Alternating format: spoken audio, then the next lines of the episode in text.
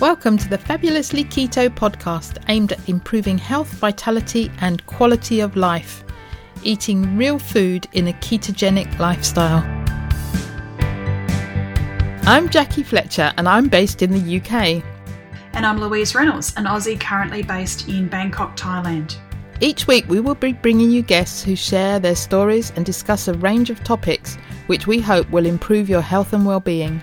Many of the guests, like us, came to keto for weight loss and have stayed for their well-being, numerous health benefits, and because they are living their best lives. We hope you'll be inspired to incorporate these ideas into your own health journey so that you can feel better than you ever have before. Thinking about starting keto?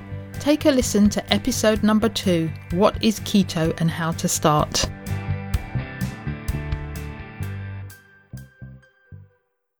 Welcome to episode 54 of the Fabulously Keto podcast. And today we're interviewing GP Dr. Ruth Tapsell. Now, Jackie was lucky enough to sort of be part of the public health collaboration of which Ruth is also a ambassador. And Jackie, you also read about Ruth in the Daily Mail. Yes, yes, there was a great big article. Um, and she was front and centre, great big picture. So again, it's wonderful that we've actually got, um, uh, you know, health professionals that are advocating for the therapeutic, you know, use of a restriction in car- low carbohydrate um, diets for particularly in the management of, of diabetes. So it was really wonderful to sort of be able to speak to, to Dr. Ruth as a you know as a health and medical professional that they really support this um, this use in in her practice. But not only that, Jackie, she's also working in her own community interprofessionally, um, collaboratively with her colleagues to um, to support them in the use of um, therapeutic carbohydrate restriction. Yeah, I think it's so important that we have GPs out there, and but not only that they're helping their patients, but they're, you know, as Dr. Ruth is, is helping other medical professionals get on board and understand the importance of it. Because I think this is the only way we're going to, um, have any impact on metabolic disease. That's, that's right. So why don't you tell us a bit more about Dr. Ruth? Dr. Ruth Tapsell is a GP in North Devon in the southwest of England. Three years ago, she came across Dr. David Unwin, who was using lower carbohydrate diets to achieve outstanding outcomes in his patients with type 2 diabetes. So, having tried unsuccessfully over many years to help her patients using the mainstream approach, Ruth and her team decided to offer the lower carb approach instead. Since then, they have been seeing some remarkable outcomes with many patients putting their type 2 diabetes into remission, losing excess weight, coming off many of their medications and benefiting from a host of additional benefits, including resolution of sleep apnea and IBS. The COVID 19 pandemic has brought into focus the alarming high prevalence of poor metabolic health.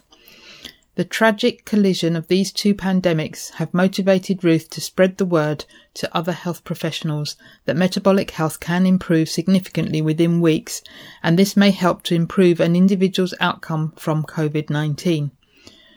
To reach out to health professionals across the UK and beyond, Ruth has been delivering a series of free, unsponsored educational webinars with her host, Midlands based practice nurse Gail Jerry.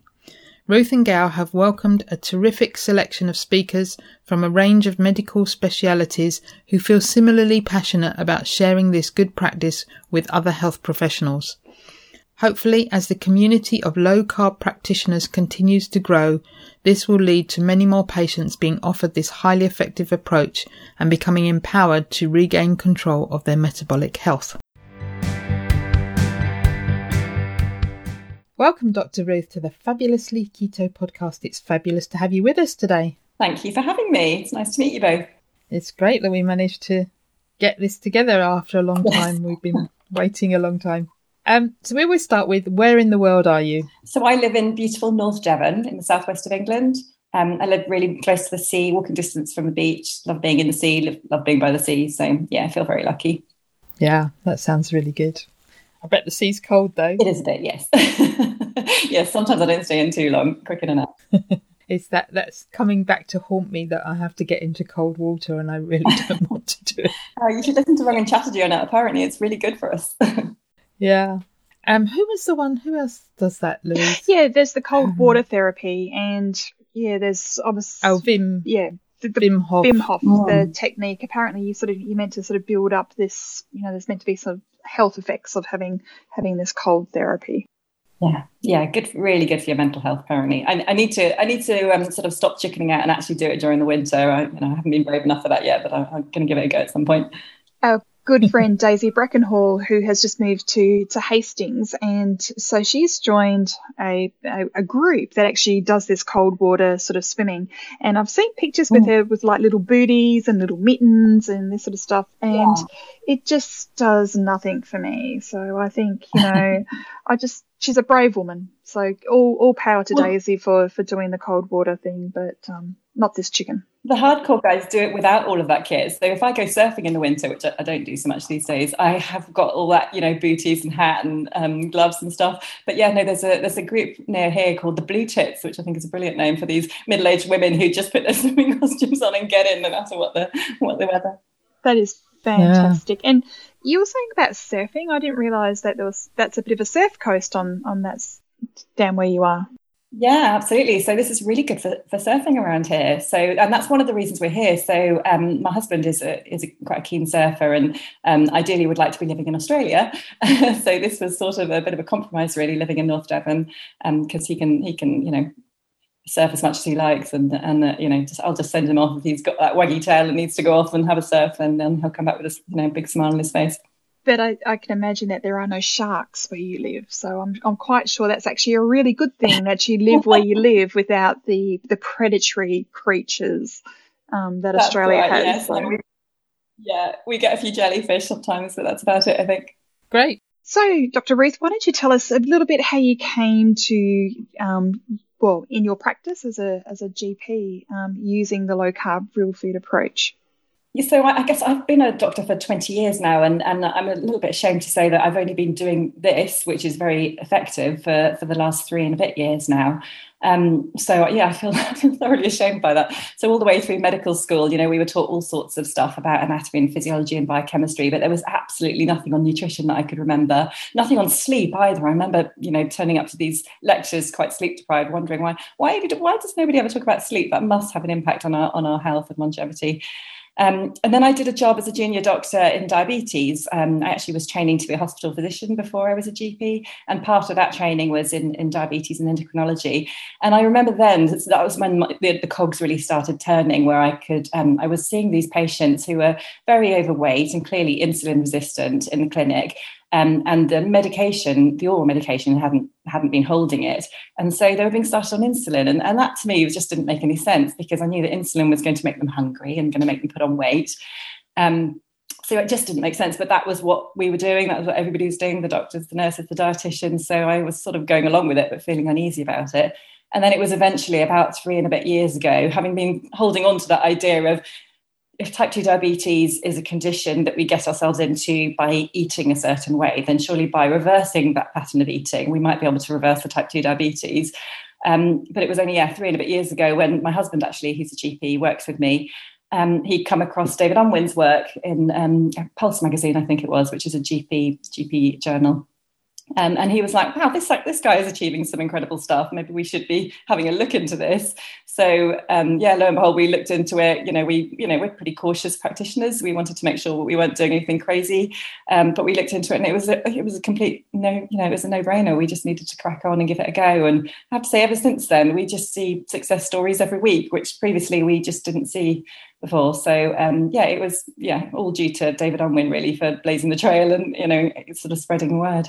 So back when you started practicing and you said you were in the hospital mm. and you said about insulin resistance, did you know about insulin resistance in those days or are you speaking of it now yeah. as in looking back? I, I, I did know about it because I remember, um, you know, there's a, a, couple of signs, clinical signs that you're told to look out for as signs of insulin resistance. And um, there's these, you know, the skin tags and this um, sort of thickening and darkening of the skin in areas like in, under the arms, acanthosis nigricans. So I remember learning about that at medical school as a marker of insulin resistance. So although insulin resistance wasn't talked about in anywhere near as much as it is these days, um, it was definitely a thing that we were told to sort of look out for.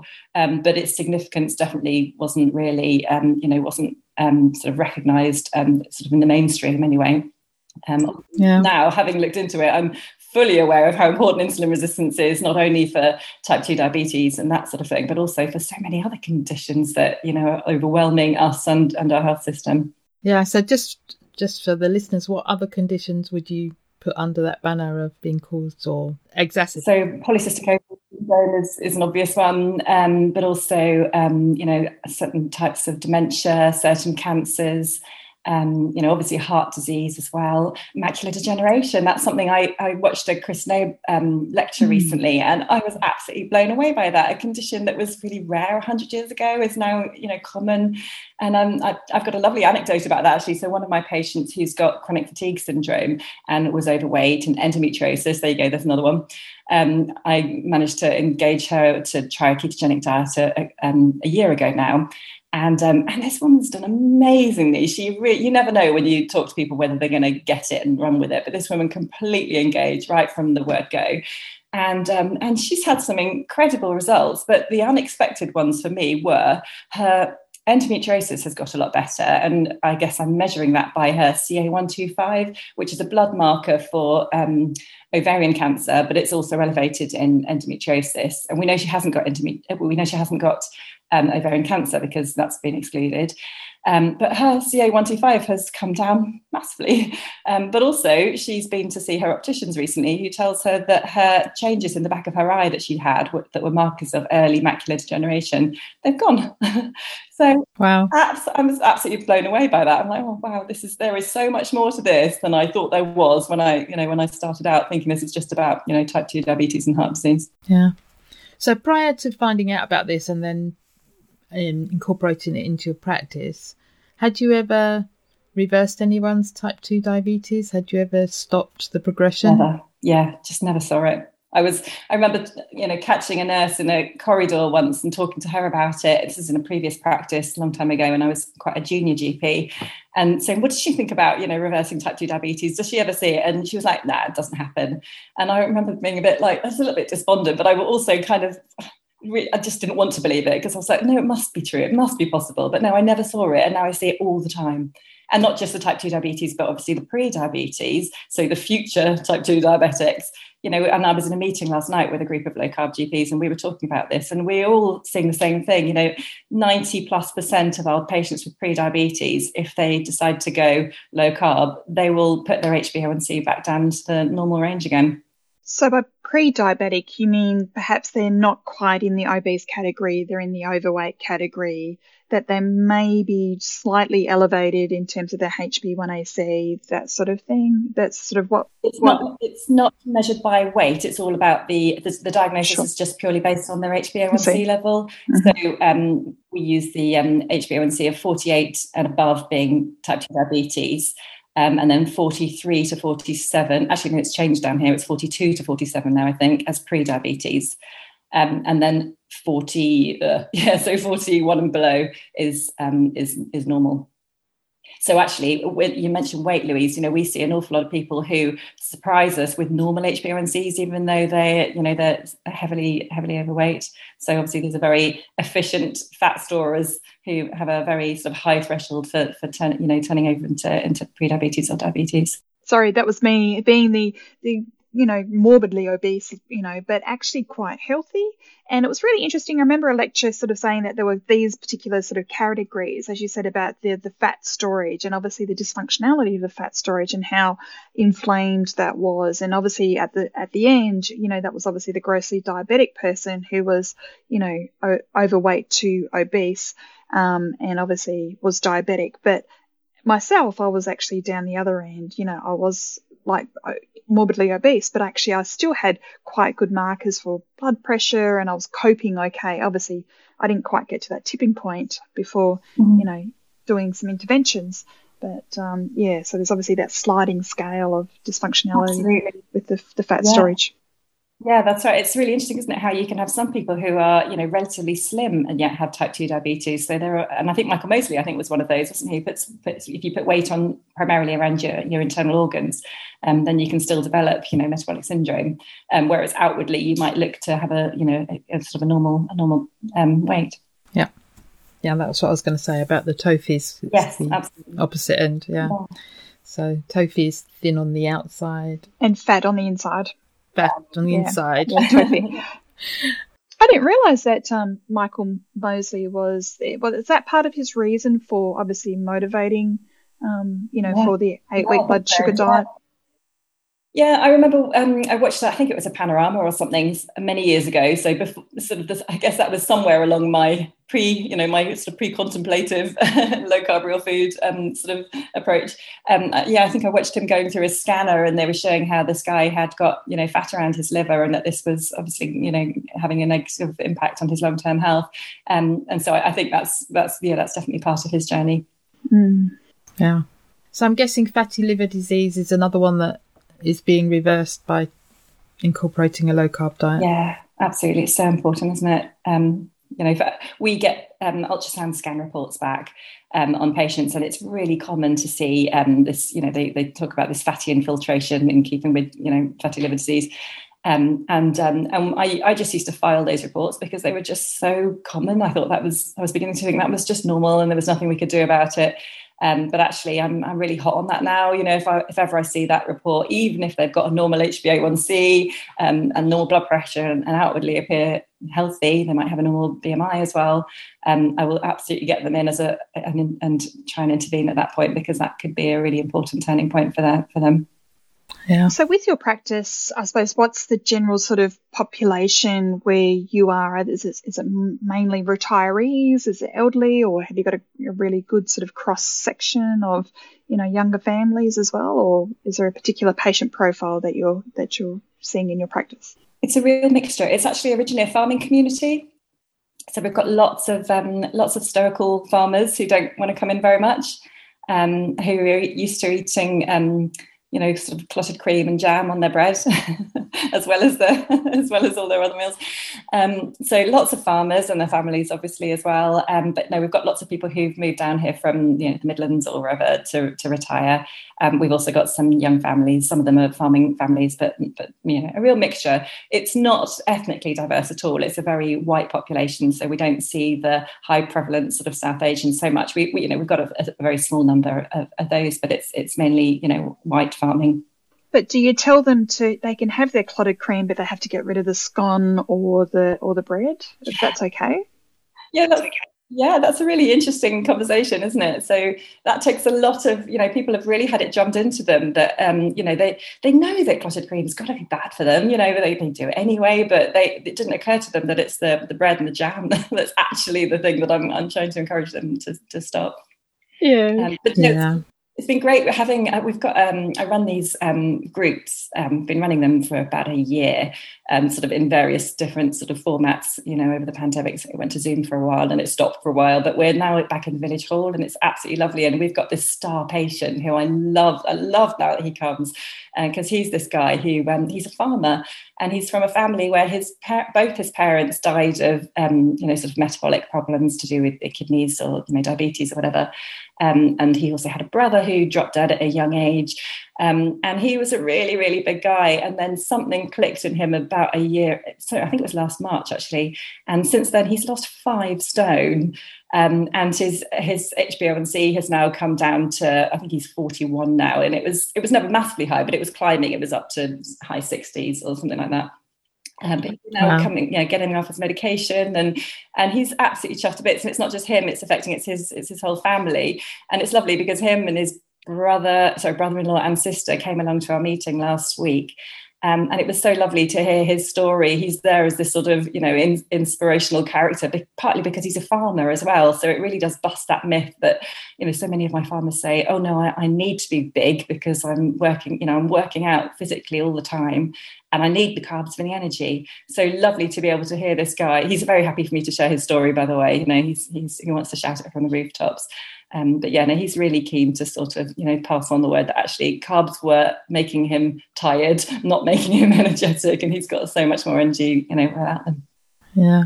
So um, you've also been doing some webinars with doctors and other health professionals. Tell us about those. Yeah, they've been amazing. I, re- I had no idea, you know, how that was going to go. So I first sort of came up with the idea. It was during a, um, a PHC ambassadors um, um, get together. I can't remember what it was now. I think it was, I don't know if you were there, Jackie. It was last November, December, I think. And I was racking my brains thinking, how do we help to engage more doctors?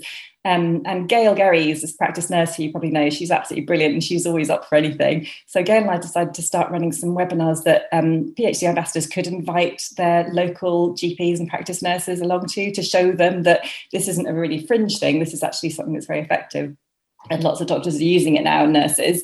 Um, so I was sort of, you know, Gail and I sort of got our heads together and was trying to think what would be useful. And actually, it's really snowballed. So every month, um, so from January to June, we had these lunchtime webinars once a month. Um, we'd have a guest speaker on. We had Scott Marion, who's a consultant cardiologist. Um, Campbell Murdoch talking about um, deprescribing. Oh, Kaiser Sadra, who's a legend, who's a GP in Slough, who um, has got some amazing results in his South Asian population. Um, we had um, Jen Unwin talking about food addiction. I've missed somebody out now. I can't remember who it is. It's been absolutely brilliant. So those are the lunchtime ones, and then we've been doing these additional evening ones as well, where which have been a bit crazy because I've sort of crammed too many speakers into an evening session, so they've been a bit bonkers. Um, but yeah, we've had David Unwin talking on that a few times. Um, oh my gosh, we had a fantastic um, professor of nephrology over from over. He was where he was, we were where we were, but we met on Zoom.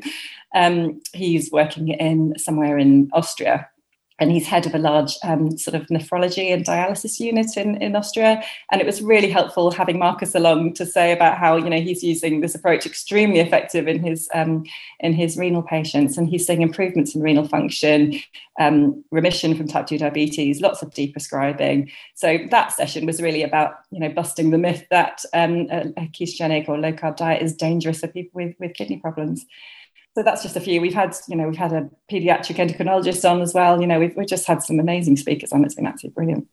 Yeah. And so is it just for health professionals? Yeah, so that was the idea. Um, although lots of other people sort of sneak in. So I've been doing these um, Google sign up forms and they've sort of ended up on Twitter. And so you get various people just turning up. And and to begin with, I was um, really nervous about that. Um, but and also I've, you know, expanded my Zoom account so I can take up to 500 now. So I'm much more relaxed about it now. But in the beginning, I was like, oh dear, actually, I'm trying to keep these places for health professionals. I don't want it to be swamped with, you know, we've had a few taxi drivers and architects and just interested random people. Um, um, but yeah, no, I mean, pretty much anyone's welcome now. You have to obviously try and keep the balance, don't you? You don't want you want it to be mainly about you know health professionals learning from each other, um, but actually interested people are, are always welcome. So, how could GPs get in contact with you to to get on the webinar? If they wanted to. I've got a, um, a mailing list now. Um, so David Oliver, who's a GP in um, um, in Essex, you probably yeah, know me. Yeah, he's a PHC ambassador as well. He's awesome. So he set up a Gmail account called um, low carb, what is it? Low carb HCP at gmail.com. So David and I um, sort of man that Gmail account. So if anybody wants to join our mailing list, that's a, a good way to a good way to do it or follow me on Twitter, not that I'm on there very much these days, or um, Health Results. So Campbell Murdoch setting up this awesome organisation called Health Results. So we we sometimes tweet through that account as well when we've got webinars coming up. We're having a bit of a break at the summer, but we'll be hopefully getting going again in September. Brilliant. Really interest. It's really interesting when you're saying about you know the general layperson, you know, wanting to be involved. And I think that that's okay because, you know, as, you know, someone straight off the street that goes to such as, you know, the PHC conferences or as mm-hmm. I did, I was going to low carb down unders or, you know, to low carb Breckenridge, you know, where, you know, as you said, it's about that pitching. But if you're actually, you know, one of the converted, you know, one of the low carb, you know, convertees, that's okay because they're obviously already, as you said, they've already contemplated, they've been through that pre contemplation, contemplation, they're actually in that action stage.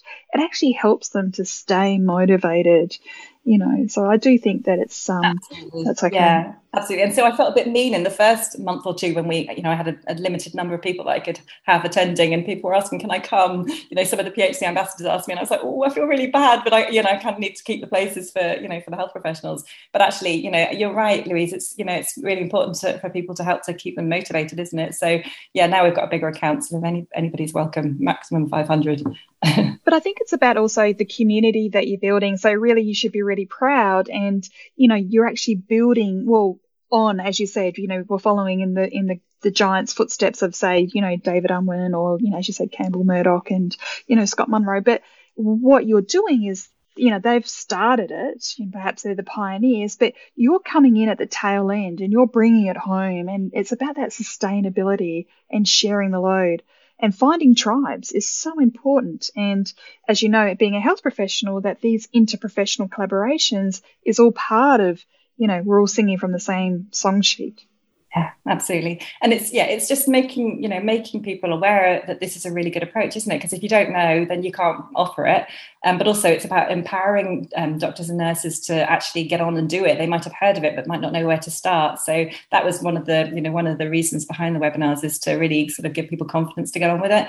And you know what's been so incredibly special because it's been really hard work doing it in, a, you know, adding it in around my busy day job as well. But it's been really worth it because every so often I get an email from somebody or a WhatsApp or whatever from somebody who's attended the um, attended the sessions and just said, "I've got to tell you what happened today. I saw this patient who I started on a low carb journey three months ago, and and they're feeling brilliant. They've reversed their fatty liver and and their diabetes, and they're deprescribing, and they're feeling so much better. And at one point, I was getting messages like that most weeks, so I was like, "Wow, yeah, it's definitely definitely worth it." Because then once you once you've seen that, you can't unsee it, can you? You just we, there's no going back at that point. No, and especially especially for doctors where they're now starting to see that they can do something and they can help people. Yeah. They're not going to stop doing Absolutely. That. And that's why we went into healthcare was to help people. So it's quite sort of soul destroying where you're sort of, you know, you're sort of just day in, day out, just trying to help people, but really feeling like you're, you're just not making much headway with anybody. And then finally you feel like you've got something that works and suddenly your, your job satisfaction sort of goes up. It's, it's wonderful. And that really resonates with obviously David Unwin's story, you know, where he was saying, you know, he was at, almost at the end of his tether. And now this has actually given him, as you said, that job satisfaction. It's a new lease of life. And we, we were speaking to Jen Unwin and it was like, well, he had plans to retire, but now, you know, this is, and this is really important for you. I mean, you're still mid career or 20 years into your career that this is actually now feeling you've that sense of hope, you know, that what, what Jen talks about and what David talks about, you've got hope that you're giving to, to your patients. So you, you know, all power to you, girlfriend. So. yeah, no, I, you know, sometimes I think about, you know, whether I do something, do something different, but actually I, I, just want to do more and more of this right now. I mean, the other stuff is sort of getting in the way really. Um, you know, I'm always sort of daydreaming about how, how can I reach out to, you know, more doctors and nurses and, and, and more patients, especially with the pandemic. I mean, that's just been awful, hasn't it? Just seeing this, you know, these two pandemics colliding essentially and, and nothing being done to help people improve their metabolic health. And suddenly we've got this um, NHS digital um, weight loss program that you know GPs are being incentivized to refer people to. And I was just looking down the list of providers, and it's very difficult to see what they're offering. But you know, from experience, some of those guys they they're really you know still offering the you know the low fat, calorie counting, eat less, move more, and and um, and I just think why are you throwing all this money at something that really isn't helping? You know, when we can see from David Unwin and various other people who have you know published their data that this works really well. Why not do it this way? Yes, and I think it's going to come from you, from from us as lay people, and from you as doctors. So the more doctors you can reach, yeah. I think that's that's going to accelerate the um, uptake of it. Yeah, absolutely. Hope so. I was just going to say, where you sort of said about those providers, but are they still providing the Roy Taylor? Is that the Newcastle, um, you know, where it was about that calorie restriction? So you know, there's obviously the two competing um, paradigms. There's the Roy Taylor, and obviously there's, you know, we can say it's the Unwin approach, and then there's obviously the other, the other um, standard of care sort of approach with the the carb counting. So, but I thought. Yeah, so the the, um, the direct or Roy Taylor one, I think yeah. that's the soups and shakes yeah. um, full meal replacement thing, isn't it? Mm. Yeah. So that's a separate thing again. So that also is being is being pushed. They were originally rolling that out um, just in sort of pilot areas, but I think they've expanded that now to to more to more um, localities. Um, but no, the digital providers, um, that's a completely separate thing. So that would, so I would have loved to have seen, you know, the diabetes digital media low carb program um, as an offering on that, but it wasn't. Sadly, I have no idea why. Um, but there's various other um, agencies who are, who are doing it, um, you know, Slimming World and and you know so on. I know. Mm. Yeah, I know, Louise, your face. I, I feel the same way. I've got, I, I, feel, I don't like to slag off any individual organisations, but I've got so many patients who've said, "Oh, I'm doing Slimming World. It, it, works really well. It's worked well for me so many times." And that's just, you know, they they do well while they're on it, and then as soon as they, um, you know, stop with the support, they sort of often put on the weight and more. Um, so, and that's why I love this low carb approach is that people tend to, you know, and not everybody, but the majority of people like it and stick with it and find it sustainable because they just don't get, you know, they're not slaves to their hunger anymore like they, they might have been previously. Mm. And they're feeling nourished and yeah. their bodies are functioning better. So they feel better within themselves. Yeah. There's so many different benefits. That's right. Finally, they've got enough protein and fat in their diet, which they've been denying themselves previously. When you started, when you found out about I think you found out through um, Dr. David Unwin, didn't oh. you? When you, I was you, the article in Pulse that you yeah. said, when you tell talk us how you went from reading that article to incorporating it into your practice, and did you have any pushback from other members of staff? So very luckily for me, I work in a tiny practice, so it literally is me and me and Sam are the bosses, me and my husband. Um, so we've got another a guy who works for us a couple of days a week, um, and we've got a fantastic practice nurse called Holly, um, who is obviously the, the foot soldier of most of this because she's doing all this work in her chronic disease clinics. Um, so yeah, no, we um, the practice was happy to just to do what we what we suggested because you know, and they, they know that we're sensible people and we weren't doing anything crazy. Um, but yeah, so basically we um, we produced a diet sheet which was very similar to David Unwin's one. We nicked his, um, sort of modified it a little bit, and gave him credit for it, obviously. and, um, and then that was sort of where we where we started. We sort of gave out this diet sheet with a bit of a blurb about you know what you've been told previously might not have been helpful for you. Try this instead. Um, and um, and actually, that very brief intervention is very is very powerful for a large number of people. Some people need obviously a lot more help and support and peer group support is obviously really helpful with that too. So that's why we then started doing the um, the group work. So again that was inspired by david unwin's groups because i know that he does that. So that was last january we started doing group work um uh yeah so before the pandemic. Mm. so, um, yeah so we so we give this brief intervention during our you know if we see anybody with you know type 2 diabetes or, or they're overweight or they've got high blood pressure we we tend to recommend the low carb diet now um, and then Holly will see them in her in her um, diabetes clinics, and she'll be um, you know chatting them through it and getting them to do um, food diaries as well, because often patients say they're low carb and then they're really misunderstood and they're still eating Weetabix and bananas and grapes and apple juice. Um, and then yeah, and then the group and then the groups, which we've done in various different formats, as I was saying. But um, that's been really powerful for the people that need some need some more support. Yeah, and you were recently, well, it's probably a while ago now, in the Daily Mail. Oh, God, you? yeah. it was a bit of a shock. yeah, that was. A... So we have a celebrity amongst. I, oh gosh, Jackie, I'd forgotten about that. Um, yeah, that's not my that's not my thing at all. I normally try and keep my head down. Um, obviously, I've got a little bit more um, so I joined Twitter about 10 years ago and didn't really know what to do with it. I wasn't quite sure what was the point, but I kind of I did the same with Facebook. I was like, what do I do with this? I'll have it, but not sure what to use it for. And then um, sort of when I started running my groups last January, I thought, oh, I think I really need to know a bit more about this low carb thing. And we've been doing it for a year or two, but I'm sure there's a bit more to it than what we're doing. And so that was when I really started getting into Twitter and following people like David Unwin and Jen Unwin and um, Campbell Murdoch and various other people I've discovered along the way. I hadn't even heard of the PHC at that point. Um, so um, yeah, so and then I realised that actually it's a really great way of networking with people and supporting each other as health professionals. And I've learned so much from expert patients on there as well, people like Liz LaPlare and um, Deb Deborah, surname escapes me. Scott. Scott. Yeah, Deborah Scott and Mark Hancock. Obviously, you know, there are so many inspiring people out there who aren't just keeping it to themselves. They really are sort of telling the world about it. So I sort of joined in with that, thinking, yes, this is really important, especially when the pandemic hit. And I felt like I really needed to urgently tell doctors and nurses and anyone that would listen that actually carb restriction is going to potentially potentially save their lives when they encounter COVID. Um, so yeah, so that really got me going and very energized by the whole thing. And then um, I got an email from David Unwin one day saying, "I'm running this Daily Mail c- um, series again, and wondered whether you'd like to be part of it." And I was like, um, "Okay." so not my thing at all, but I did it. it. Was you know, was very pleased to be able to contribute because yeah, I think it's I think it's been useful. I think a few a few a few people, patients, but also doctors and nurses might have read it or a patient might have brought it into their clinic and said, "What do you think about this?" So it's all about just, you know, just opening people's eyes, isn't it? Really.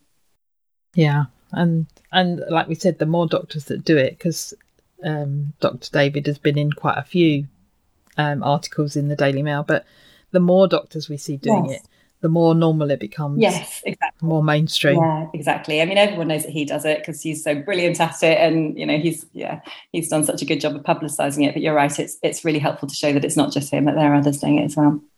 It was actually quite a balanced article, and we'll put a link in the show notes to the March. Um, it was March this year, um, that particular article, but it was actually quite well balanced. You know, whereas you know they probably trot out someone else to sort of go, well, oh my god, it's a fad diet it's unsustainable. Mm-hmm. It's bad for your mm-hmm. kidneys. Mm-hmm. It gives you that keto crutch. You know, nobody wants keto crutch. You know, it's just, you know, gives you bad breath and all this sort of stuff. So yeah. I, when you when you read it, and it was actually quite, and there was not just you. There's obviously they had, um, as you said, there was other doctors in it, which is like, well, yeah. you know, one can't be wrong, but oh look, there's actually three other people there singing all the same song. Yeah, absolutely. And and Vipin, the other guy who who was on there, he's a really great guy actually. So um, about I guess about a year ago, I sort of I think I just become a PHC ambassador, and I reached out to Sam Feltham and said, I feel like I need a little bit of um, you know, I need to reach out to some other doctors who are using this, just because I've got lots of so many questions, like about the kidneys and all that stuff and lipids. Um, and he put me in touch with Vipin, and, and Vipin was very generous at this time. Ian Lake was another one, you know, incredibly generous, helpful people who just will just give you their time as much as you, as much as you like, just to tell you, you know, what you need to know and just to reassure you and you know share. Yes, I've had those concerns too. Turns out you don't need to worry about cholesterol. You don't need to worry about the kidneys. You know, all this, all these questions that were really important to me. Um, but yeah, so yeah, no, it was a really, really good article, wasn't it? And the keto breath thing, I didn't know about that. A patient said to me, I don't want to do that. I've heard it gives you bad breath. And I was like, have I got bad breath?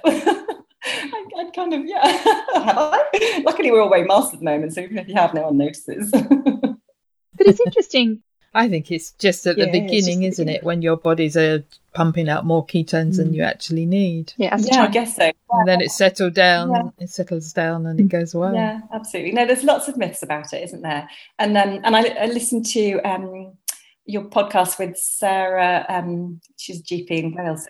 Myhill. Yeah, sorry. Um, and she was talking about how it, you know it's very ancestral diet. And that's something i say to my patients as well is that this isn't a fad diet. This the current way of eating the high carbohydrate highly processed um, way of eating that is the fad diet that's having such disastrous consequences on us in various ways. Um, but no the, the the low carb um, you know real food diet that's much more sort of natural and ancestral than than the current one. Yeah we've been eating it for millions of years millions of years. Yeah. so yeah why wouldn't why wouldn't it be right? And if you look at when when did food change? 150 years ago. Yeah. And then that's when we start to see everything going wrong. So yeah, absolutely. And I know that the um, you know the, the, vegan movement will argue, but if you look at the blue zones, a lot of the people living in those areas where they've got very you know um, low rates of disease and and um, people live for a very long time, um, you know they're often eating a predominantly plant based diet, which is quite high in carbohydrate. Um, and and that is that is true, but there's no processed foods in, in that in that diet, is there? They're, they're very unprocessed. And the same with the Hadza tribe as well. The Hadza tribe, they they eat lots of you know tubers and um, the honey as well. So they're definitely not low carb, but they're un- unprocessed. But once you've got type two diabetes, that's when it's really important to yeah to avoid the carbs. I think. Yeah, and if you look back, and I can't remember who it was. It's before Homo sapiens, but there was mm. a, a Homo something that was vegetarian and they just completely died absolutely. out. Yes, absolutely. And um, you know, obviously, I'm, I'm, really respectful of people's you know cultural and religious and dietary preferences, but I, I see an awful lot of unhealthy vegans, and I, I, I do worry that they're not getting enough protein and enough fat and and and B12 obviously as well. So I, I think you, if you're really you know very dedicated to it you, you, probably can achieve a healthy diet but i think it's it's quite difficult i think it's a challenge to be a healthy healthy purely plant-based person yeah. Will your practice actually have um, space to have someone, you know, advising in terms of nutrition? I mean, you mentioned about Holly doing that sort of counselling, but could you see some sort of expanding role to have a, um, you know, a nutrition advisor in the clinic? Yeah, so not necessarily in our practice, but um, you probably know that GPs in the UK are, are working in, um, as part of um, primary care networks now. So we work as part of a network. There's um, so between us, you know, there's six practices in between us. We've got fifty thousand patients, um, and the, the, a lot of the funding that GPs get um, is through the networks now. And one of those um, and one of those um, sort of funding streams is to is to provide these additional roles um, people, so you can potentially employ a dietitian or a nutritionist through through that route. Um, so yeah, so we've employed you know physiotherapists and health coaches and social prescribers you know through that route. So I'd be really interested, Louise, to see whether yeah you could you could get somebody sort of not necessarily for the practice but for the group of practices. Sure, and um, that could be really helpful. But you would need to make sure it's a low carb dietitian because if they're just going to spout out the general information that they're given. Then that's not going to be very beneficial. I 100% agree with that. Yeah, and that's been part of my uphill struggle has been that the local hospital, the dietitians there, and I've been reaching out to them, you know, trying to collaborate with them, and I've been inviting them to my webinars and stuff. I think one of them's come once. Um, but um, sometimes they are um, okay with my patients, you know, eating a low carb diet. But I've had a number of patients who've come back saying, "No, no, the dietitians have told me you're giving me bad advice, and that I need to be eating carbs with every meal and snacks." Um, I need to be avoiding fat.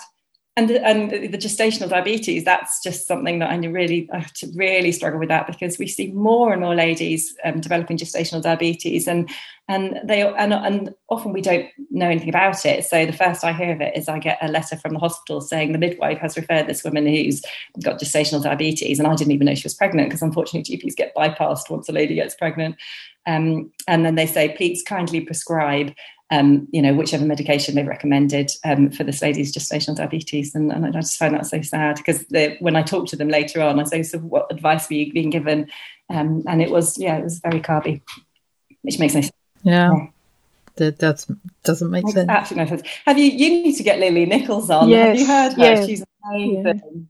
Yes. She's absolutely, mm. gosh, I listened to her on, um, Dan's podcast, and my I, I, had to literally I think I was driving, listening to this, going, "Oh my god!" I think I had to pull over and actually listen properly because she's an incredible woman, isn't she? She's really gone back and looked at the at the basis for the nutritional guidelines for pregnancy, and it's clear that it's just a work of fiction. Um, oh, you're pregnant, so let's just double your carb intake, and and let's double it again, and and not surprisingly, it doesn't work. Oh, crazy. Yeah. It's really interesting where you're talking about obviously evidence, this evidence based practice. And I know that you were really inspired by obviously, you know, when you were sort of contemplating, as you said, you know, change, a change in practice and you went to, well, you know, you felt reassured by Dr. Unwin's obviously track record and how he evidenced that. Are you doing that in your practice as well? Are you collecting the data and you're sort of, you know, reassuring perhaps, um, that yeah, you said the obviously absolutely. the primary care networks and yeah, absolutely. So we, um, so I do, I audit twice a year, and so I'm just coming up for my third audit now. And each time I do it, I'm sort of bracing myself just in case something's gone wrong. But each time I do it, I find another, you know, handful of people who are now in type two uh, remission from their type two diabetes. And like I said, the, the pre-diabetics get ama- do amazingly well as well. So I, I, absolutely love doing that. In fact, a friend of mine is a, um, she's a data analyst, and she's going to help me this time because normally it takes me a whole weekend or sometimes two weekends to go through this. And she's got this Python um, software, which is absolutely brilliant. It's going to do it in 30 seconds flat, apparently, and save me a whole weekend's worth of work. Um, but yeah, no, I'm really careful about collecting our data. And and and this thing about um, you know cholesterol going up, I just haven't seen that at all. And I know there's these you know these lean mass hyper responders. I've not had any of those you know ldl doesn't you know sometimes it changes a little bit but not massively but we are consistently seeing reductions in triglycerides um, and rises in hdl um, you know, as well as other things. You know, kidney function gets better, liver function gets better, blood pressure gets better. There's nothing, you know, as I said earlier, CA125 gets better. It's just absolutely phenomenal. So, yeah. But how does that, I have to be careful, you know, about it. and how does that then translate to what you're saving the NHS, you know, and really that's part of your, you should be rewarded for that. You should get an extra bonus, you know, for the deprescribing and all those other on-flowing downstreamy sort of, you know, healthcare costs that you're saving the NHS. Yeah, you'd think so, wouldn't you? But it's quite difficult engaging um, you know people further up the food chain than me in this you know I, I, try to reach out to various people but because i think for gps and practice nurses we're actually seeing it in amongst our patients and we're, this is a real lived experience for us. We're seeing this every day that how powerful this is. Whereas people who are um, you know based in the hospital or based in management they're not seeing it. So they they they just don't believe it or they're too busy they haven't got time to listen to it. And oh what's ruth going on about now you know? Um, but I'm, oh, I'm really pleased because i'm actually you know partly thanks to the webinars um, i'm really reaching out to all the local practices. And now as a as a primary care network, we're now starting to offer the low carb approach, you know, across our 50,000 patient patch. So hopefully the powers that be will start to take note when they can see that actually this network that I'm in are getting such great outcomes because I'm such a small practice. It's obviously difficult to, you know, to get my voice heard. Although having said that, if you look at, um, there's a website called o- o- um, Open Prescribing and if you look on there, David Unwin has shown his data and, and Kaiser Sadra as well as GP in Slough. And there, um, if you take into account the prevalence, particularly for Kaiser, where he has a high prevalence of type 2 with his South Asians, um, you know, they, these two practices are saving an absolute fortune on the diabetes prescribing budget. And we are too. So we are right down the bottom for our primary care network and near the bottom for the whole of Devon, which is a really big CCG. So um, you'd think they'd take notice, wouldn't you? And I've, I've tried reaching out to them and they, you know, they just don't reply. But they will one day. I just keep I just keep knocking away. You have to keep going. Yeah. You just have to keep going. Yeah. And I think what's an even bigger thing that that is intangible is the knock-on effect that now won't happen that probably would have happened and you can't monetize that and you can't work out what that would be because all these people will are less likely to get sick further down the Absolutely. line. We don't we don't know what that is. Yeah. But you, yeah. but you can obviously. I mean, if you're if you got some someone like your friend, the data analyst, to sort of be able to say, well, we're actually improving health outcomes and there's disability, mm-hmm. life adjusted years, that sort of stuff. I mean, it can be quantified. But I think the big thing that like Dr. David has done is said, I've de you know de- deprescribed and I've reversed 100 people now, so the type 2 diabetes in this practice, and that, you know, extrapolated out to saving, you know, millions of pounds for the NHS. And I think, you know, that there's things that you can quantify, but as you said, your star patient, you know, here he is, you know, larger than life, five stone, adding, you know, that hope.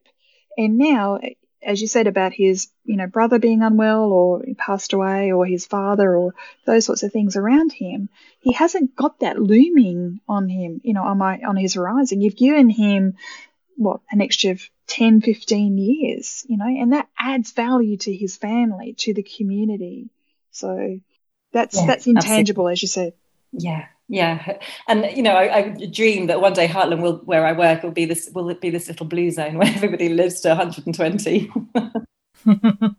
oh yeah, I'll come and retire there because I'm living to 120. It used to be 107, but I think I'll, I'll, stick around till I'm 120 now. I did have a lovely, um, you know, I, have been sort of chancing it a bit, and um, I often invite people to my webinars um, who I think, oh gosh, what are they going to think? So I've, I've, sort of reached out to some consultants, and and sometimes you get something a bit snooty back.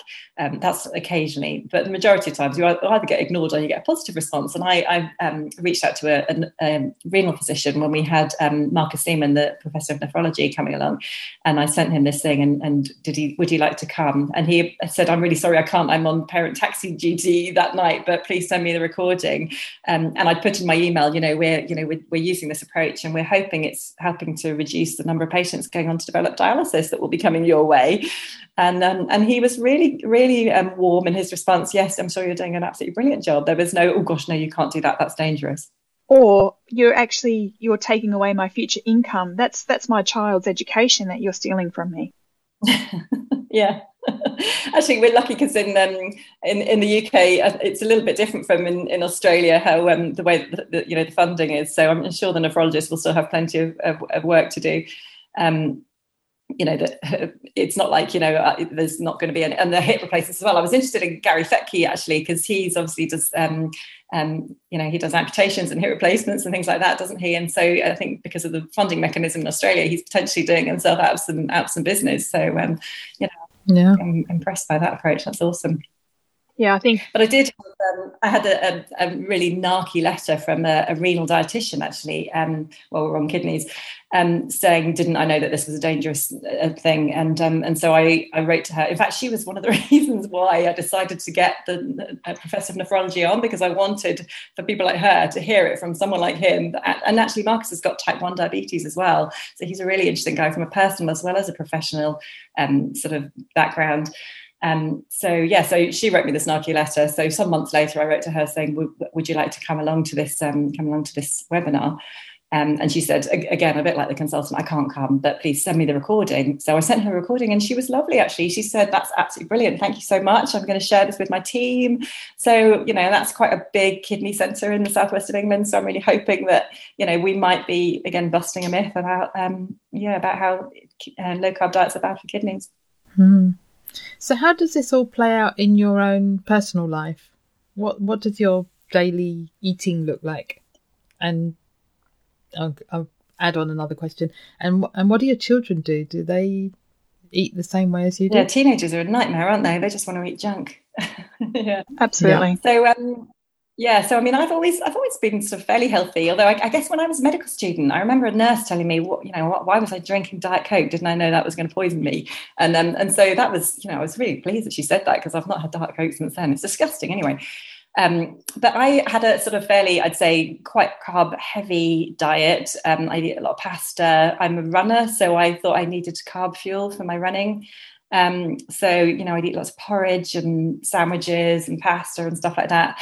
Um, and then when I started getting into this with my patients, I then, I guess about a year and a half ago, thought I'm going to actually have to do this myself now just to see what it's like. Partly because the people I was meeting on Twitter, you know, the professionals who were um, using this for their patients, they were using it for themselves as well. So I was like, okay, what am I missing here? So I thought I'd try it. And then obviously with the pandemic, um, stable blood sugars looked like they were probably going to improve my chances of doing well when I eventually met COVID. Um, so yeah, so I guess for the last year and a bit, I've been eating low carb, real food.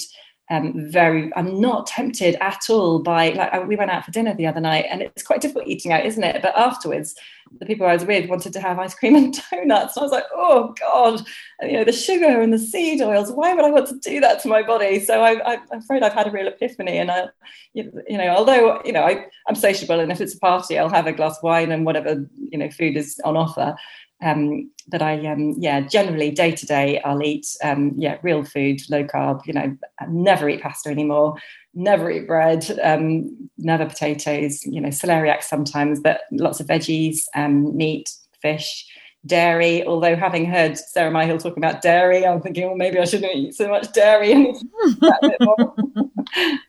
yes I've been trying I've yeah. cut down on my cheese yeah. and I cut down on my cream but I can't cut it out completely. Yeah, it's, it's hard like, because I love the I love the compact Greek yogurt with berries. That's the real go-to for me. Yeah. I don't know what I do without that. See, and I actually, obviously being here in Bangkok, I actually make my own sort of like yogurt because obviously it's it's cheaper to buy the milk and then to make it.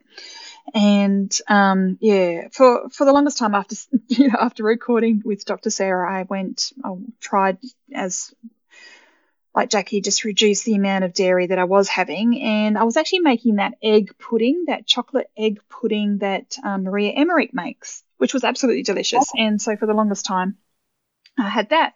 And having a bit of a break from from that, and I went back to having nightly sort of a little bit of yogurt with berries and, and nuts. And I was reminded about Dr. Sarah saying about that upper gut fermenting. And it was just like, mm. oh, that reflux, you know, from there. And it was just like, wow, that's that's what I was putting up with. So there's things about tweaking, you know, tweaking your low carb as you go along. And obviously you, yeah. you pick up all these little bits and it just explains some of the um, some of the experiences. But where she where it resonated was, oh, I can't give up that. And she said, well, that's the addiction talking. That you need to give that up. And, you know, that's why the paleo ketogenic diet and you need to do this. And it's like, like I'm having the screams and internal screams. And it's like my life is fairly hard as it is trying to be low carb here and, you know, with rice and noodles. It's, you know, it's hard enough as it is. Yeah. And it's my one little thing. So I don't know. It's, it's hard. Yeah, I think you've got to do what works for you as well, though, because if that's a deal breaker for you, Louise, and you end up giving up on the whole thing, then then stick with it. You know, you're doing so well with what you're doing, and I say that to my patients. You know, I'm not going to force something really um, sort of dictatorial down their throats. You know, we've got to find something that actually they like, because if they don't like it, they're not going to stick with it. What about fasting for your for your um, for your patients? What do you recommend on on the questions about fasting? Yeah, so I'm, I'm, a big believer in time restricted eating and not snacking. So the first thing I tell them is, is, stop your snacking because we don't want our insulin to be switched on all the time. Um, you know, so um, so and then the time restricted eating. So I try and get them to not eat after a certain time in the evening, and then push breakfast back as late as you can. Um, I, you know, and, and ideally, you know, so your eating window is as, is as narrow as you can get it, and two meals a day, ideally, you know, that kind of thing. Um, I haven't got my head around the whole extended fasting yet. I need to know more about that. Um, and again, I'm interested in autophagy and cancer prevention and stuff like that from that point of view. But I've got a huge, great long um, list of books and podcasts and, and, YouTube tutorials that I need to wade through before I can start to really recommend that. I had a, a guy, a patient of mine, asking me about um, what do I what do I do about I'm on day three of my fast. What do I do about my electrolytes? And I was like, oh my god, I have absolutely no idea how to advise you. so I signposted him towards um, Jason Fung and Megan Ramos. And like, they might know. I'm sure they will know. Ask them. and it, it is it is really interesting because Jackie and I have been well, we had this hundred day challenge, and um, so we'll uh, just alternate day fasting, and you know, just extending that time, as you said, the the time restricted eating, the windows between the two of us, and it was mm. really interesting that the results were so different. Um, and you know how well my body type responded to hers where her you know Jackie can sort of mention about that she didn't do so well. Her pattern of fasting actually worked you know doing it two two times a week. So um, yeah it, really is not a one best fits model and um, letting your patients obviously experiment with that and, and letting them yeah. giving them permission. I think that's the biggest thing is you know rather than mm-hmm. going, what the hell are you doing? You're going to die. Yeah, um, yeah, absolutely. And I've got a very good friend who's done brilliantly with intermittent fasting. You know, she's lost several stone doing that, and she's not low carb. Actually, I'm not, I don't thoroughly approve of her approach because she tends to eat an awful lot of crap in the evening when she is eating. So, but I mean, it's working for her and it's sustainable, so that's better than nothing. Um, but yeah, no, I do encourage my patients to, when they are breaking their fast, to make sure that they're eating sort of healthy and nutritious food because you still don't want these these big sort of swings in blood sugar. Do you? I'm sure that's not not good in lots of ways. Hmm. Absolutely. Yeah, it's interesting, isn't it? How we're all different, and how um, and and I remember seeing a program. I think it was probably a um, panorama again, and it was Tim Spector, I think, with his twins and um, and had these two two ladies on who were twins, and one of them was overweight, and the other one was very slim. And and he analysed their stool samples, and, and the microbiome was a massive, massive factor in um, in why these two ladies had such different um, such different outcomes from their metabolic health. So um, yeah, so I'm really yeah. interested in that as well. So I need to know, you know, obviously people who take low carb to the carnivore end of the spectrum, you know, I worry about their microbiomes, but I'm sure um, Paul Mason or someone has has nailed that and knows exactly what to do about that. Um, but we're all different, aren't we? So we've all got to find our journeys and work out what, what works best for us. But at least if we know about the microbiome and sleep and stress and all those other things, and obviously exercise as well, um, then we can sort of play around with with all of those um, all of those variables until we find what works for us it, which it really is, isn't it? Like it really is not just eat less, move more. That it, there is all these other equations that sort of you know input into you know why we are actually feeling sort of hungry and our food choices and how that impacts on our body and that sort of you know psycho emotional sort of stuff and the type of food that we're doing, as you said about the highly processed carbohydrates. Um, you know that it is this big picture um, which impacts on obviously the net result that we see externally and as you said on the blood panels as well so so many factors Now, Ruth, you've got two teenagers, and both Jackie and I, you know, well, I've actually sort of moved through. I've got young adults now, uh, three three young men, and Jackie's got her two boys. They are complicated creatures, aren't they? So, how are you managing to to get them to think healthfully about the choices that um, that they're making now that you've found low carb real food? Yeah, it's a nightmare, isn't it? Because they're, you know, they're obviously subject to so much pressure, aren't they, from their their friends, um, from the, you know, they're surrounded by this sort of obesogenic environment, aren't they? You can't you can't move without seeing all sorts of, you know, crappy foods on offer around them so yeah it's a it's a real uphill struggle actually with the teenagers but but they they get it because god i bore them enough with all this. So they, they both understand it um, and actually one of them is is really really good most of the time although he horrified me the other day. He came out of the shop he said i'm just going in to get some biltong he said. I was like oh, okay then i've never heard him say that before i was impressed. Um, and he does talk to his friends about you know about about carbs and actually he's really helped one of his friends who's managed to you know lose a bit of weight having been a really chunky but very very sporty guy um, anyway, so he came back out the shop not with a biltong, but with a pot noodle, and I was horrified. And I, my mum was with us at the time, and I went, "Oh my god, what have you done?" And she was like, "Oh, steady on, there's no need to have a go." But I was just so disappointed because he's normally so, you know, just in the last six months or so, he's been really, really good with his diet and totally, you know, is on board with this. Um, so he's happy to um, you know, to eat what we Sam and I dish up, you know, so lots of meat, fish, veggies, that kind of thing. Um, he stopped eating, um, you know, we've all stopped eating, obviously porridge and stuff like that too. Um, so yeah, so he's fine. The daughter, my daughter is slightly different because she's, you know, very attracted to junk food. You know, she really likes likes pot noodles and pizzas and Chinese takeaways and things like that. And unfortunately, that's what her friendship group's into as well. But I think compared to most of her friends, I think she's probably um, not so bad. And actually, at least you know, she's eating what she, you know when she's at home, she's eating the meals that we're providing, so she's getting you know some, plenty of nutritious stuff at home. But I think the school thing is a real nightmare, isn't it? Because um, you know, and when my two were little, because we were both working, you'd often put them into clubs, you know, before school and after school clubs. So often they would be being fed three times a day at school, and it would be, you know, brioche or cornflakes or Cheerios for breakfast. Um, sometimes with fruit because that would be really healthy. Um, and then at lunchtime, it would be, you know, pizza with jacket potatoes followed by a dessert. Um, and then in the, you know, after school club, they'd be given another, you know, biscuit or brioche or something. And, and I just think, oh gosh, no wonder, you know, no wonder we've got such a problem on our hands with, with children becoming obese and developing fatty liver disease and type 2 diabetes at a young age.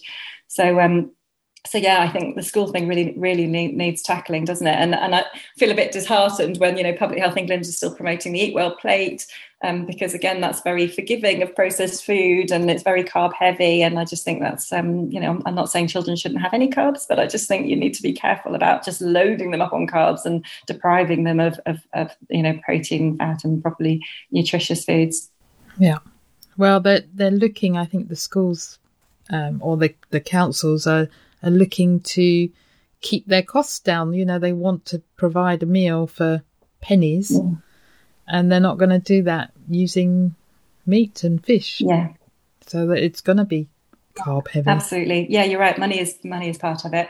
And and um, there's a lovely project actually that's been run in Plymouth, so not a million miles from me, um, called Grow Share Cook, and I absolutely love this project. So they've basically um, they've had um, families and individuals referred into the program through GPs or social housing or whatever, and these are people who have got um, you know metabolic problems or you know various social problems, um, and and it's been brilliant because they've actually taught these families and individuals to cook from scratch, and they do a deal. You know they have to turn up and um, join in the cooking classes, and in return they receive veg bags and stuff. And, and then the other side of it is that they um, they're helping to um, so to sort of grow and develop the local um, the local providers. So local you know smallholders and farmers and stuff are, are, being helped to upscale their businesses, which is lovely from a sort of a local sort of regenerative agriculture point of view as well. You know, there's so much in that project that I love. So I'm trying to get that going up here as well. And cooking projects will be you know will be part of that too. There was a pots and pans amnesty as well, which I think is a really really lovely thing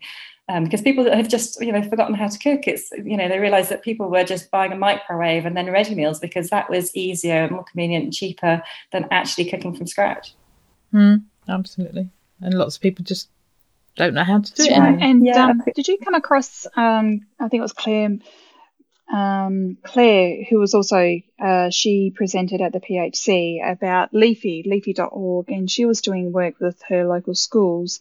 And um, so that was also about that kind of getting into the schools and providing these alternatives and actually getting children to sort of actually engage in the food production but then also rating their, um, getting their teacher observers to feed back on how well they they felt that they were doing in terms of classroom management. So mm-hmm. that was another another sort of like a 360 um, a 360 approach. Yeah, yeah, and it's um and. I, you know, I think you'd, you'd, struggle to go in there and tell them that you know children shouldn't be eating carbs, but I think the processed food argument is a really strong one, isn't it? That I think people would struggle to to um, you know to contradict you on so just get it for instance the secondary school around here you know i think you can buy um, kids can buy um, fizzy drinks and squashes and stuff in there. And I would love to see, as part of, um, I'm involved in various projects around here, and as part of one of them, one absolute basic, absolute minimum is I'd love to see those things removed from school premises. So literally, there is water or, or milk. You know, maybe we can get one of the local dairy farmers to produce, you know, to produce milk that people can, you know, can have if they if they need a drink throughout the day. Yeah. I mean, I was horrified when my kids were at school that they couldn't get a glass of water. They couldn't fill up their bottle of water. My kids have only ever drunk water. Now, saying that, Alex has got more into Coca Cola now, but they only ever drank water and they couldn't fill up their bottles how of water. They, how, how it's they not fill up the water? Where, where are the fountains or the taps? They had, they have no taps and no fountains. Amazing, Jackie. Yeah, absolutely incredible, isn't it? So actually, you know, I, I worry about my children not being brilliant with a diet, particularly my daughter. Actually, she only drinks water as well. So even if she does go into the, you know, hideous McDonald's, which is on every corner, she knows not to get a fizzy drink. Occasionally, she'll get a smoothie, which I, I know isn't great either. But generally, she'll just she'll just get water. Um, so obviously being outside of the UK at that time, Jamie Oliver did a whole big thing on school school lunches, didn't he? So nothing, mm. no traction from that. Good question. Yeah, I mean, he he obviously raised the profile, didn't he? And it's brilliant to see the Van Tulleken brothers are doing the same at the moment. So you know, I, I really hope that that will that will help to you know propel things forward. But but the you know the processed food movement is you know it's it's like big tobacco, isn't it? There's there's you know there's some real pressure coming from you know as the pharmaceutical industry as well, isn't there? You know they they actually these industries are thriving on us um, wanting to consume stuff that's bad for us. Um, so yeah, there's always going to be you know pushback at various levels, and um, whether that's by design or not, I don't know. But it's um, it is really is an uphill struggle to try and, as you say, get get traction, make this make this work on a larger scale. Yeah, I, I think the big the big food companies are going to fight it. Yeah. all the way. Yeah, because it's such you know they're hooking them in from such a young yeah, age. Absolutely. And there's good evidence isn't there that having um, being living within a certain distance i can't remember what it is from a, a fast food establishment um, is a is a predictor of poor health. Um, so we know that. We actually know that. And yet you know the public the people who are responsible for public health in, in all these areas just seem to allow it. It's just just not beyond me. It's awful. Yeah. It is but i don't think it's necessarily um, just those fast food outlets. I mean, you go into Greggs or if you go into your Boots, yeah. you've got your, you, like your meal deals. I was absolutely surprised and horrified. Sandwich, chips, and a like a fizzy drink, all for what yeah. what a couple of quid. Well, that's just yeah. you know. Oh, yeah, that's right. Yeah, and you know when you're in the supermarket as well um, you know often my poor patients i might end up behind one of them in the queue at the checkout and you look at what they've got in their basket and their trolley and it's just full of um, you know breakfast cereals and and processed bread and and all that stuff. And oof, it's just yeah it's hideous. Yeah. Got a funny story. I went to low carb breckenridge and i was in the in the little sort of supermarket and obviously breckenridge is this little ski town so there's one little one little supermarket and I was walking up behind Andreas Eenfeldt, you know, the diet doctor, right? So, and, and unashamedly, you know what Aussies are like. So I'm totally put on the Australian sort of accent. I said, "Oh, mate, how you going? What's in your basket? What's in the diet doctor's basket?" And I was just doing this full on sort of, uh, you know, checking out his that sort of stuff. And true to his word, you know, there was it was all, you know, it was all tickety boo. It was all above board and that sort of stuff. And it was just like. And then, then I turn yeah. around and I say, give me a job. Yeah, he's a lovely guy, isn't he? I heard him being interviewed by Bret Scher recently, and I just, I mean, I love Bret Scher as well. He's just got a, a lovely manner, hasn't he? But um, He's yeah, Andreas as well. What a what a lovely guy, and they just and they're so humble, aren't they? They don't pretend to have all the answers. They you know they they freely admit that they're you know working out working out too. They know that what they're doing is better than the mainstream, but they haven't got all the answers. They're plus you know playing around with protein and stuff, aren't they? And um, yeah, that would have been embarrassing seeing some donuts in Andreas. but it, you know, and then sometimes it's just like as soon as he walked out the um walked out the the supermarket, it's like did I just really do that? And it's like, ah, it doesn't matter. It's all right. I'm just, just I'm just one of those crazy Australians. And I blame the altitude because it was actually, you know, you're at 7,000 foot. So I was just obviously yeah. just a bit hypoxic. There. Oh, I've got real um, sort of retrospective FOMO, Louise. That sounds amazing. I haven't ever been to any of these live conferences. I've been to quite a lot of them online yeah. now, but um, yeah, I'm yeah. still fairly new. Yeah. I'm really looking forward to one of those. So it, it is, and that's where I'm saying about you're building your community, you're getting your traction and that sort of stuff. And, you know, this too will evolve into, you know, like um, come to Devon for um, a workshop. And, you know, I had the opportunity to do the real food um, that was the Real Food Rocks, and um, that was really good. That was just that social event, and I also did that in um, with the the two keto dudes over in Keto Fest and helping that out, and that was amazing. You could turn the whole town keto for a weekend, and if you can do that with some science and some of that festival stuff, that was an absolutely amazing um, opportunity. Yeah. So this is you know, and as I said, I mean, generally I'm just a layperson, like I'm not actually doing any health practice, but you dip your toe into it at those conferences and you, you, you do sort of get, you know, get a bit of fangirl and, you know, that sort of stuff. And, oh, there's that doctor on the podcast and even the people that, uh, like Martina, you know, I sat next to her at the PHC conference and, you know, that's all different types. And as you said, you know, the ambassadors like Liz LaPla and it's just mm-hmm. All strata, all strata. You know, it crosses yeah. all boundaries, and I think that's the great thing about the community. So, yeah. thank you so much for your contribution in your little part of the world, and keep fighting the good fight. Thanks. Yeah.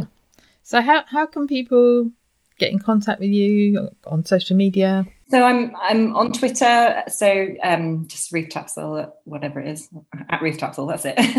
um, and then this um, this Gmail account I mentioned earlier. So low at gmail.com. If anyone wants to go on our mailing list um, for you know for the for the webinars, then that's a good way um, of, of contacting me or David Oliver on that one.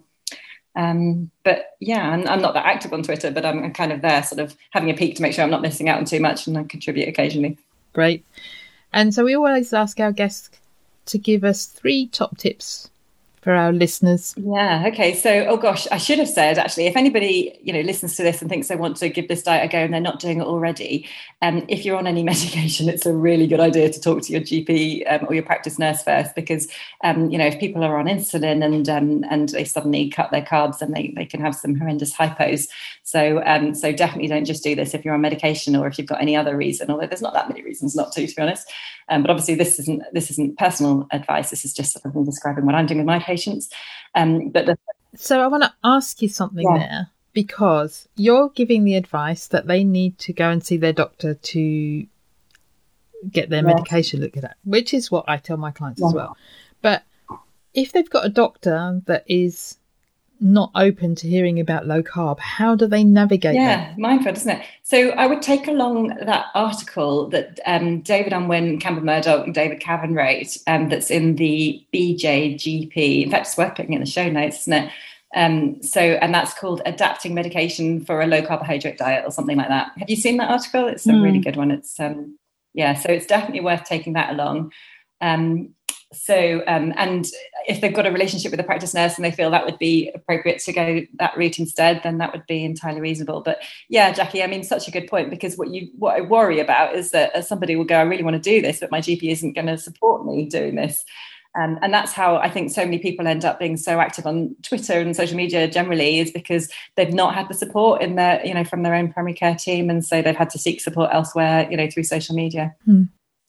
Um, but yeah, I would take along that article. That's a really good start. And actually, there is, you know, it, it, you know, people sometimes. I know that um, what's he called? Um, lovely guy He's an anaesthetist, Sean Scott in um, Oxford. Yeah. yeah. he's absolutely brilliant. Um, and he gives patients, so he sees patients pre, in pre-op clinics um, and obviously wants them to optimize their, med- their metabolic health before he, um, he assists them, you know, while they're going down their surgical route.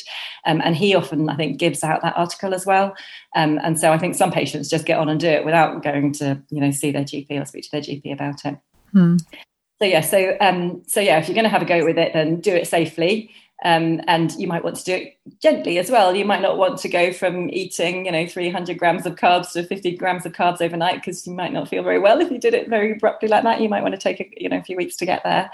Um, so, but I would say cut out processed food. I think that's really important. I, I feel a bit worried when people switch to a, a highly processed low carb diet. I'm not sure that's going to be particularly good for you either, partly because of the seed oils. So I, I always say avoid avoid the vegetable oils, avoid the seed oils. I think there's there is a huge amount of evidence coming through that these are these are really not very good for us at all.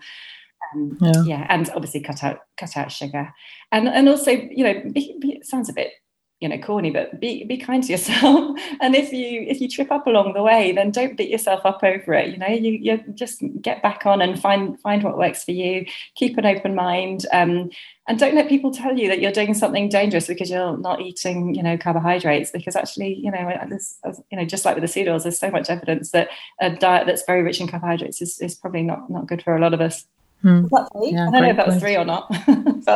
that that was yeah, that was good that's all good. Um, yeah, so that was that's some very sound advice, and um, I think we could sort of be a bit of a corny pun and sort of say, well, that's what the doctor has ordered, so just go and do it. But do it safely, gently, be kind to yourself. You know, consult a doctor if you're on medications. So that sounds like a really fine prescription. So, um, oh my gosh, she's on a roll here. So. Okay. So thank you, Dr. Ruth, for being with us. It's been great. I've really enjoyed talking to you. It's lovely meeting you. Thanks for having me on. Thank you. Thank you. I've really enjoyed talking to Dr. Ruth because for me, I just love hearing about doctors, that GPs particularly, that are out there and helping their patients, uh, making changes so that they you know, drugs are an option, but there's also an alternative route if they want to take it. And for me, I just, I just in awe of all these doctors that are coming up now, um, particularly through the PHC. But Ruth also is educating medical professionals that there there is another way, and I think that's so important. And the more we get the word out there, the more impact we're going to have. Absolutely. And I think the other thing is, as we've heard on the flip side of that, you know, we've had a number of um, our guests, our podcast guests, and just only the other day with, with Hannah, you know, her lived experience of managing type 1 diabetes and not having this as an option, which she was obviously feeling very angry about.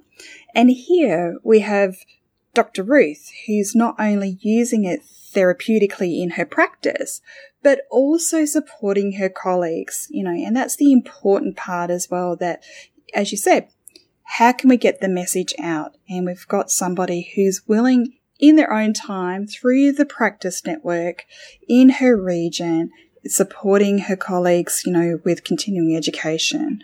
And that's a really important part in, as you said, getting, get, you know, getting and measuring that impact, but the sustainability of it as well. So I think that that's really fantastic that she's connected with the PHC again. Yeah. And I think the other important thing to note is that she wasn't metabolically sick. She wasn't overweight, but she was still open to the um, option of doing something to help her patients. I think that's really impactful as well.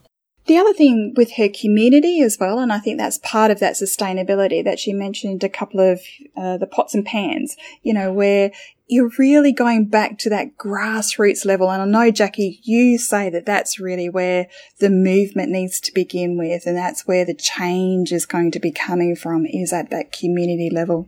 You know, where she was talking about the grow, share and cook, you know, you know, those community gardens, those community markets, you know, not only is she doing that through obviously the patient's impact, you know, her patient experts, but also again at the colleague level. So there seems to be that synergies and connectedness with, you know, the professionals as well as the consumer.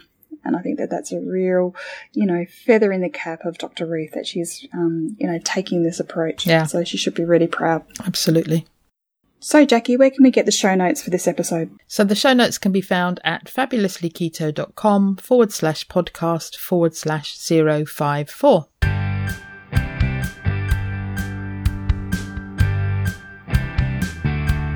It would be great if you could support us through Patreon. Go to patreon.com forward slash fabulously keto and you can choose the monthly amount you wish. Can you recommend a guest we can interview? If you can, click on the link in the show notes to send us your recommendation.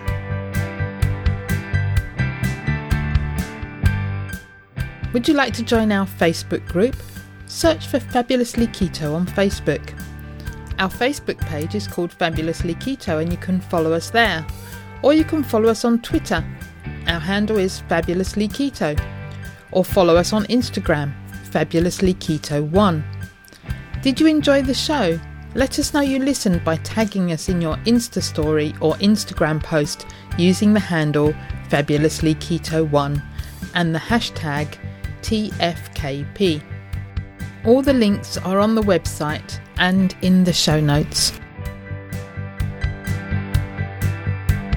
If you haven't subscribed to the podcast, click the subscribe button. Reviews help us to be found and reach new listeners. Please leave a review of our show on your preferred podcast listening platform. We appreciate you taking the time and read them all. Disclaimer The information in this podcast is for informational and educational purposes only. Nothing in this podcast can be taken as advice. Whether our guests are doctors, healthcare professionals, or not, they're only sharing their own opinions and stories, and this does not constitute a doctor patient relationship. It's always best to seek professional medical advice should you wish to make any changes to your current medication or treatments. Also, speak to your own doctor if you have any concerns about your health or you wish to make lifestyle changes, especially if you're taking medication.